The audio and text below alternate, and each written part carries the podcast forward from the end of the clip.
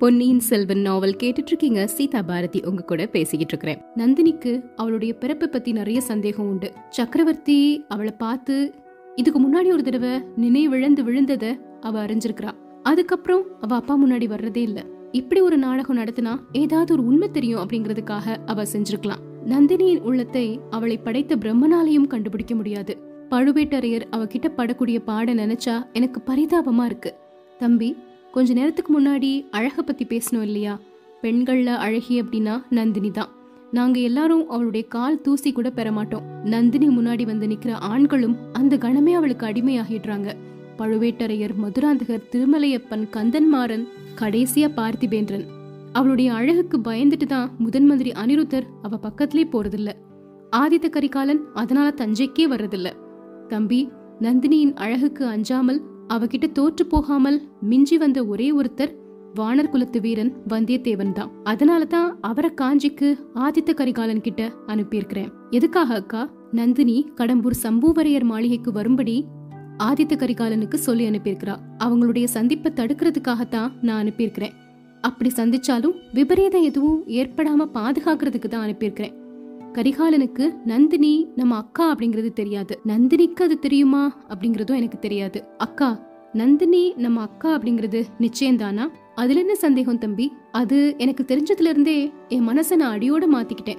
நாம குழந்தைகளா இருக்கும்போது நந்தினியை நான் வெறுத்தேன்.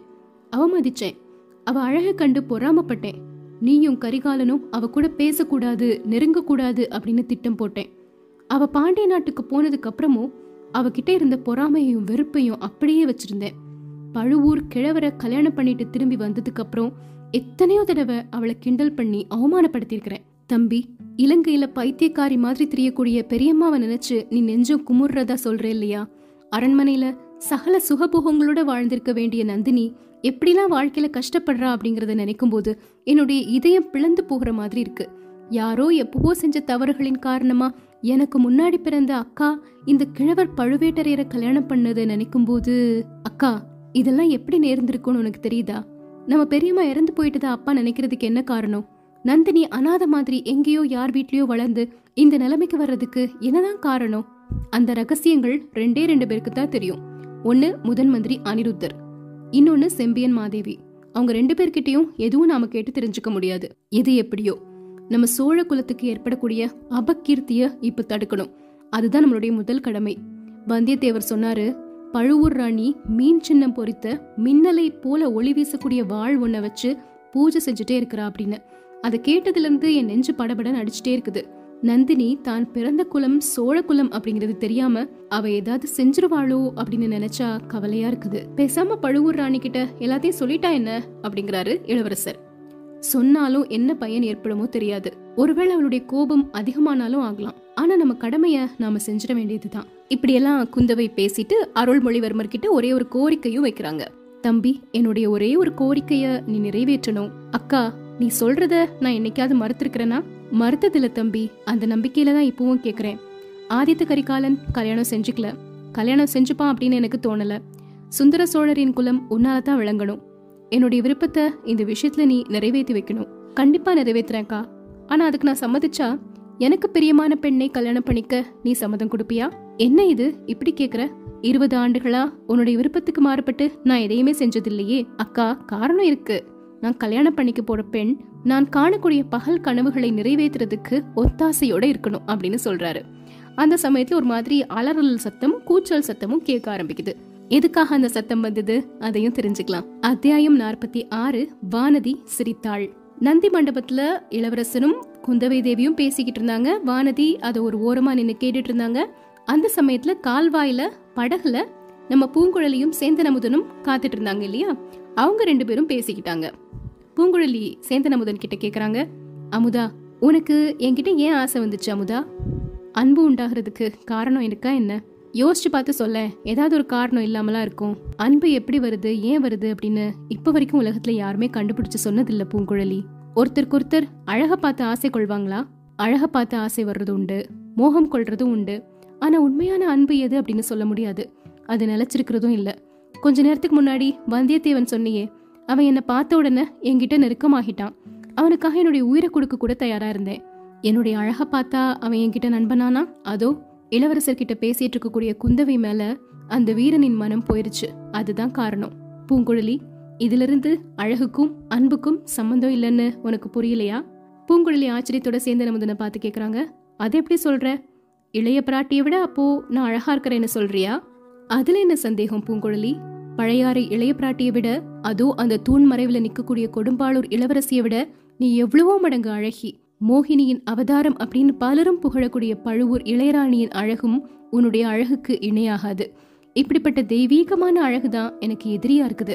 அதனாலதான் என் மனசுல பொங்கி குமுறக்கூடிய அன்பு என்னால உன்கிட்ட சொல்லவே முடியல.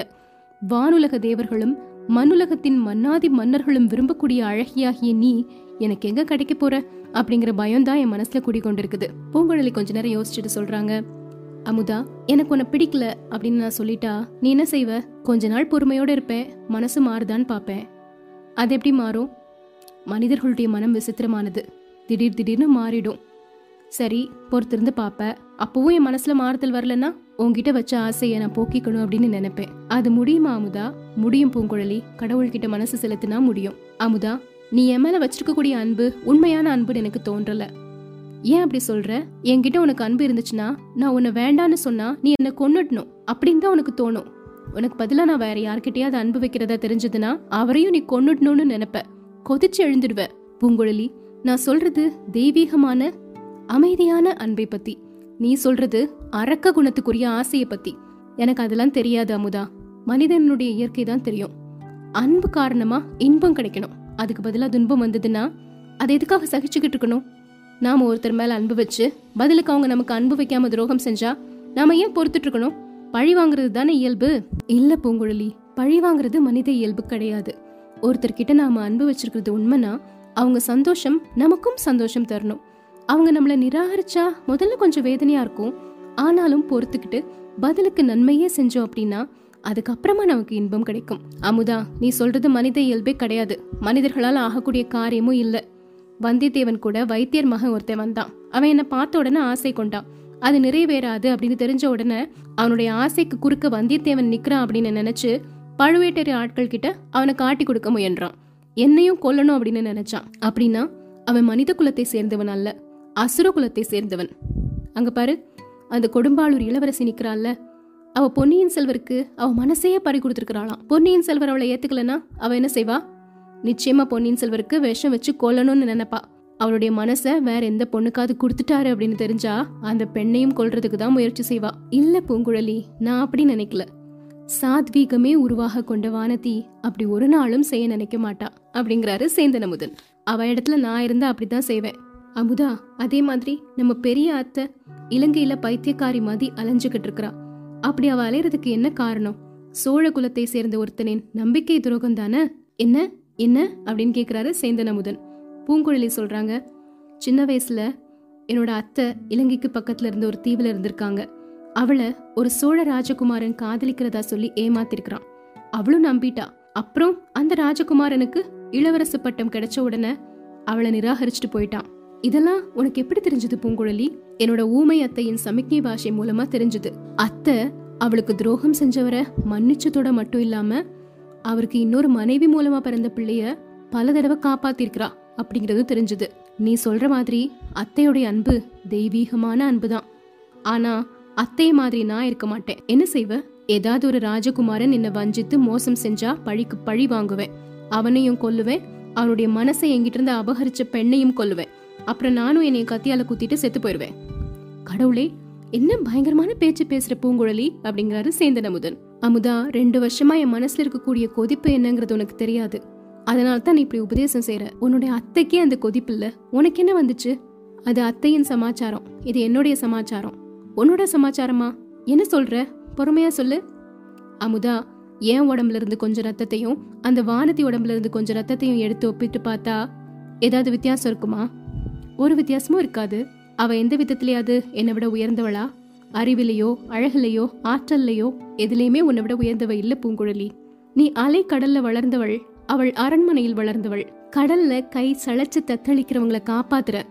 வானதி கடல் அலைய பார்த்தாலே பயப்படுவா. வீட்ல இருக்கிற பூனைய பார்த்தாலே பீதி கொண்டு அலறுவா. ஏதாவது ஒரு கெட்ட செய்தியை கேட்டா மூர்ச்சை அடைஞ்சு விழுந்துருவா. அப்படி இருக்கும்போது இளைய பிராட்டி என்ன துச்சமா நினைக்கிறதுக்கு என்ன காரணம்? வானத்திய சீராட்டி தாளாட்டுறதுக்கு பின்னாடி என்ன காரணம் இருக்குது? அப்படின்னு கேக்குறாங்க பூங்குழலி. சேந்தனமுதன் சொல்றாரு பூங்குழலி இளைய பிராட்டி மேல நீ வீண் பழி சொல்ற. அவளுக்கு வானதி ரொம்ப நாள தோழி. உன்னை இப்போதான் தெரியும். இளவரசரை கடல்ல இருந்து காப்பாத்தி இங்க கொண்டு வந்து சேர்த்ததுக்காக உனக்கு நன்றி சொல்லலையா? ஆமா அந்த அரண்மனை சீமாட்டியின் நன்றி இங்க யாருக்கு வேணும்? அது அவளே வச்சுக்கட்டும். அமுதா நான் ரொம்ப கோவமா இருக்கிறேன்.